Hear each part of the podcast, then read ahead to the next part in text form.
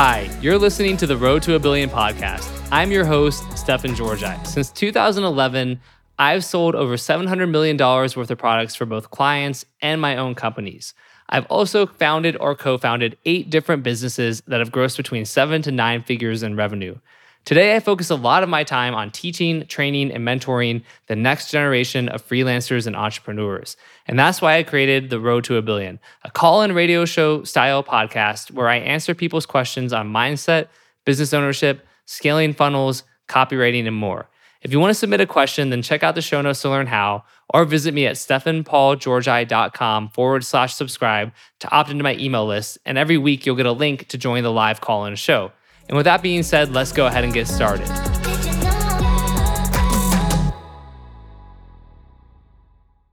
Hey guys, in today's episode, you're going to learn the one key emotion to focus on when writing copy, regardless of niche.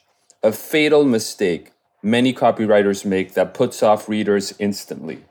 Why many of the top weight loss offers on ClickBank use this same strategy for VSLs what you need to do ruthlessly to avoid a high dropout rate on your sales letter.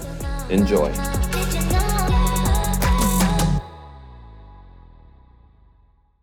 Let's do it. Next question from Shuria, the 16 year old legend uh, from Yeah. India. What key emotions do you focus on while writing copy, and what percentage do each one of them cover the entire sales letter? Cool. Shame. Let's let Shura Shame come. I know shame, but let, yeah. let I know, I know. Shame, shame, shame. Mhm. Shura, what's up, buddy? Hey, Stefan. Yeah, I'm great. Hey, Chris. Hey, How how are are you you? doing? Good, good. Yeah, and you are pretty, you're pretty hilarious. Uh, it was Thank you. I was all, all all over the floor laughing. good. yeah, yeah. Uh, so basically, that's the question. Hmm. Sure. So the, Uh, main, the, key, the, the- yeah, the key emotion. Um, I, Yeah, I, key shame- emotions, yeah. So I used to live in shame constantly because I had uh, issues with that. Um, and it's everybody feels ashamed. I, I have a bit that I do on stage very occasionally. That'll probably go into a course if I ever do one, which is "You're not special and that's awesome." Right? You're not special and that's awesome. Nobody's special. Your children are not special. I'm sorry, they're just not. My nephew isn't special, though he is special. He's the most amazing kid in the entire world, and I will fucking kill you if you say otherwise. Um, but but no, shame is the number. Everybody feels inadequate. Everybody feels like um, they're the only one who's suffering. Everyone feels like you're the only one who, uh, if you ever actually said was actually in your heart, you're going to be made fun of by people. When people ask me what story should they tell in their sales letter, I usually say the story that you are terrified to tell, the story that makes you look the uh, weakest, I suppose. And when I talk about that, I'll get on stage and I'll talk about many of the very difficult things that have happened in my life. And I'll usually say at the end of that, I'm like, how many people in this audience think less of me because I shared these things with you? How many people in this audience think I'm weaker because I shared these things with you? And nobody does because we're not in high school anymore. We're just Right. not in high school anymore, and no one's actually sitting around waiting to make fun of you for these things. But yeah, shame. Like I'm when I did the uh, Power for Home letter years ago. That did. I mean, I made hundreds and hundreds of thousands of dollars on that letter, so I can only imagine how much it made for uh, my client. And the original version of that letter was um, I'm going to teach you how to make money at home. I'm going to teach you how to um, uh, save money on your power bill, right? Save money on your power bill. Turns out that niche has nothing to do with environmentalism and it's everything to do with hard right Republicans who don't like paying the government money. That's cool. And the original version was that I raised conversions by 70%, I think, literally in two days. And I did it by making more about a story. And that letter does open with a benefit lead, uh, which I quite like. But then when we go into the actual story, it opens up with a guy saying something that's more or less like, um, I'll always remember that moment when my beautiful little girl, uh, her lips almost blue, came padding into the living room and said, Daddy, I'm cold. And the idea is that there's a big storm and that it's really, really cold. And it's about this man feeling like he can't protect his daughter right it's not about saving it's not about saving money on power it's not about anything to do with that it's about him as a 40 something year old man feeling like he is failing as a man feeling ashamed of himself for not being strong enough to do the job that he is supposed to do as a man, right? When we do things like um, make him worship you, the shame that she feels is largely about, am I not attractive enough? Is everybody else going about this? Am I going to end up alone? Actually, is really the, the fear there. Um, for the weight loss offer I'm doing right now that we're still working on because it isn't quite working yet, it's largely about, there's a lot of stuff in there that is based on the idea of, I'm ashamed of how I look and how I feel because I used to be really fit and hot, and now my husband doesn't look at me the same way that he used to and I'm ashamed of that. Like that's that's the core emotion: uh, shame, embarrassment, and fear largely. And that doesn't mean that you have to be a dick in your letters. It doesn't mean that you're constantly um, kind of like what we see in politics, where you're just trying to scare people and scare people and scare people and scare people. And I see my wonderful aunt posting things on Facebook that are so hateful, but she's a wonderful person. Uh, it's not her fault. She's been brainwashed. Um, yeah, but anyway, th- those are the kind of the core emotions, and there's ways to do it that are very, very empathetic. And I try to do it in a relatively subtle way. Um, if you tell somebody what they're feeling, they will not react well.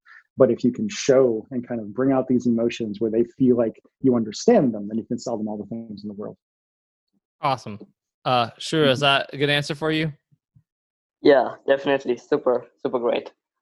Oh, man. Thank Happy you so much. Yeah. You're welcome. You're very welcome. Um, Chris, one question I for you. I, I'm actually just Yeah. curious to get your take on this. And like, I, because again, on the the going back to just because I wrote a weight loss offer for people who want to beat like resurge, and I like the letter a lot, and we'll we'll see, you know, Yeah. how it does. Yeah, Um, yeah. But going back through so many of those weight loss offers on ClickBank, it's like um. Mhm. The guy telling the wife's story, and it's like, much, oh, yeah. you know, like my wife, this is all this stuff, blah blah blah. And so on one hand, I know that um, in our experience testing like with VSLs, right? Like generally, um, we've had the experience that a male narrator or spokesperson just does converts better often. Mhm. Um, I think it's just maybe because it's easier to get like a deep voice male who like people respond to, whereas with a, a Mhm. female voiceover artist, it seems like it's more um, hit or miss or whatever. Uh, but I'm just curious. I, I- I think that's so interesting because, and I've written like copy like that back in the day too. Um, but I'm just curious, you know, why, why do you, from a psychology standpoint, yeah, like yeah. what do you think why do you think that that, that works versus having the woman tell the story herself because i'm just curious what your thoughts are on that I think both can work. Um, so I did Todd Lamb's letter. I'm forgetting the name of it. Uh, Flatbelly Fix, I think it was. That was really big on ClickBank several Yeah. years ago. And that story is very much. And, and in that case, it was just well, that was the story that Todd had, and I really liked the story. And what works about that, especially for women. So what I discovered years ago is that um, in the, the relationship niche is that women will buy from a man, men will not buy from a woman Mm. which is sexist as fuck, but also true, right? Um, whereas if we had like a woman who was being the one who was like, "I'm going to teach you about women," guys just don't really like that. They don't. They don't. Well, they they want to learn from a guy who's really good with getting girls to sleep with them, basically. Whereas women can look at the guy and there's a certain, especially if you manage to project a certain level of confidence and aren't horrible looking and have a pretty decent voice, um, they'll follow you. I think it is. It's, it's because women want a man who's a protector, and they find the idea of a man who is willing to fight for their woman incredibly alluring and incredibly powerful, Mm. right? So that's the kind of man they want to admire in some way, and it creates a level of attraction. Yeah, like Matt Hussey. I know Matt. Yeah, really, you know, good guy. Um, he's done amazing things with what he's done in his business. Um, that's the long and the short of it, though, is that feeling of admiration, and it's a man who is um, exemplifying what women think a man should be right? Women want. This is also why, like, uh, uh, if you want to, if you want to have a girl flirt with you, get married first, because she'll be like, oh, well, he's so strong and powerful, and he's so good to his wife, and he talks about her. I better make him cheat. Uh, is is a relatively common kind of thing. That's the long and the short of it. no yeah that's interesting that makes a lot of sense um yeah it's just been it's an interesting phenomenon and it's it is funny though too as a point for people because like okay Resurge top offer on clickbank well that and proven right so they've been going back and forth and i got the transcripts of both so Resurge from a guy's perspective he's an expert um Yep. you know solves his problem and that script is like about 6000 words long proven. From a husband's perspective anti-expert that script is 13000 words long double the size and they basically go back and forth on conversion. So that's why it's so funny when people are always how long does the script need to be? What is the story? Does it, it's like it, it, it a lot of stuff can work right? Um and i just think that's such a funny observation but it's a really My uh, my best one is 25 minutes. Like Yeah. Language, not my best. I've done a bunch, but language of desire, the final version of that that's still up and has made millions, uh, is 25 minutes long. yeah That's it. Converts to interesting. gangbusters. A of Mm-hmm. my better ones back in the day for the, the Lions guys were were on the shorter end. But then again, I've had longer stuff that does great too. I think Mhm.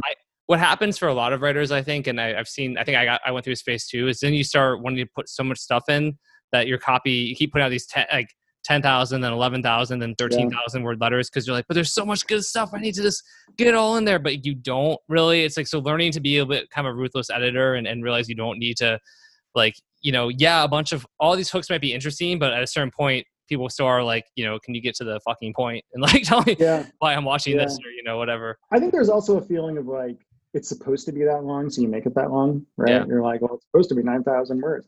One thing I used to do, I used to write copy in Keynote a lot because we were just doing standard kind of um, text on screen stuff. And that's a very laborious process. It takes a while, but it does make you really um, vicious as far as making sure every word is earning its place just because you don't want to have to click in the box and type the thing and find the word that you want to make red and bold it and all like it just becomes annoying. I don't like doing annoying things and it makes it annoying enough that you can't just type and type and type and you're forced to really be like okay well this slide by itself needs to hold it hold its weight. This one elliptical sentence basically needs to hold its weight. Super interesting. Awesome. Mm-hmm. okay Ed, let's get to um, some more questions for sure. And when I, by the way, when I go to the bar, I'm wearing a wedding ring. Pick one. Totally. it's an, but this is a. I mean, if you listen, we could do an entire other podcast with just what I know about um, female psychology. That'd be a whole other thing because okay. I've, I've learned a, I've learned a lot about it in my relationship advice stuff. I've gotten very very good at it. I'm, so. I'm gonna add you after we'll, we'll chat. yeah, let's do it. I I will tell you, I have given relationship and women advice to a shocking number of men and some women in this niche. I've actually, I remember once I was at an event with a couple of friends and I sat there and they gave me their cell phones and I told them exactly what to dirty text to their girlfriends. And they wrote me two days later and said, dude, I got laid so hard when I got home. I'm like, you're very welcome. You're very welcome. It's not that complicated. Changing lives. I love mm-hmm. it. I love it. Awesome. Okay. Dude, learning from you, learning from Adam Gilad. It'll be good. Oh, Adam. I love yeah. Adam. He's a good friend of mine. Don't see me now. Uh, so David, Adam and I learned how, Adam and I learned how to cure cancer together once. Wow. I'm not going to I'm not going to explain, but you can ask him. You got it. I will. I have a call with him after this. Um, cool. Say hi for me. You got it. All right, that's just about it for today. Before we finish, though, let me share a little bit more about how you can stay in touch with me. I have a private email list where I share high level tricks, strategies, and insights about copywriting, entrepreneurship, mindset, and more. In fact, often my podcasts are based on topics I first emailed out to my list weeks or even months earlier. So if you want to get brand new stuff from me every single day, go to stefanpaulgeorgi.com forward slash subscribe. These emails are often upwards of a thousand words, and I send them every day. So make sure you really can commit to engaging with me on that level. But as long as you can, and you should because I do drop a ton of value in these emails, go apply to join my list today. And again, the web address is stefanpaulgeorgi.com forward slash subscribe. And in case you don't know how to spell my name, which is okay, it is S T E F A N, Paul, and then my last name is Georgi, G E O R G I dot com. So stefanpaulgeorgi.com forward slash subscribe, and I will see you in my email list.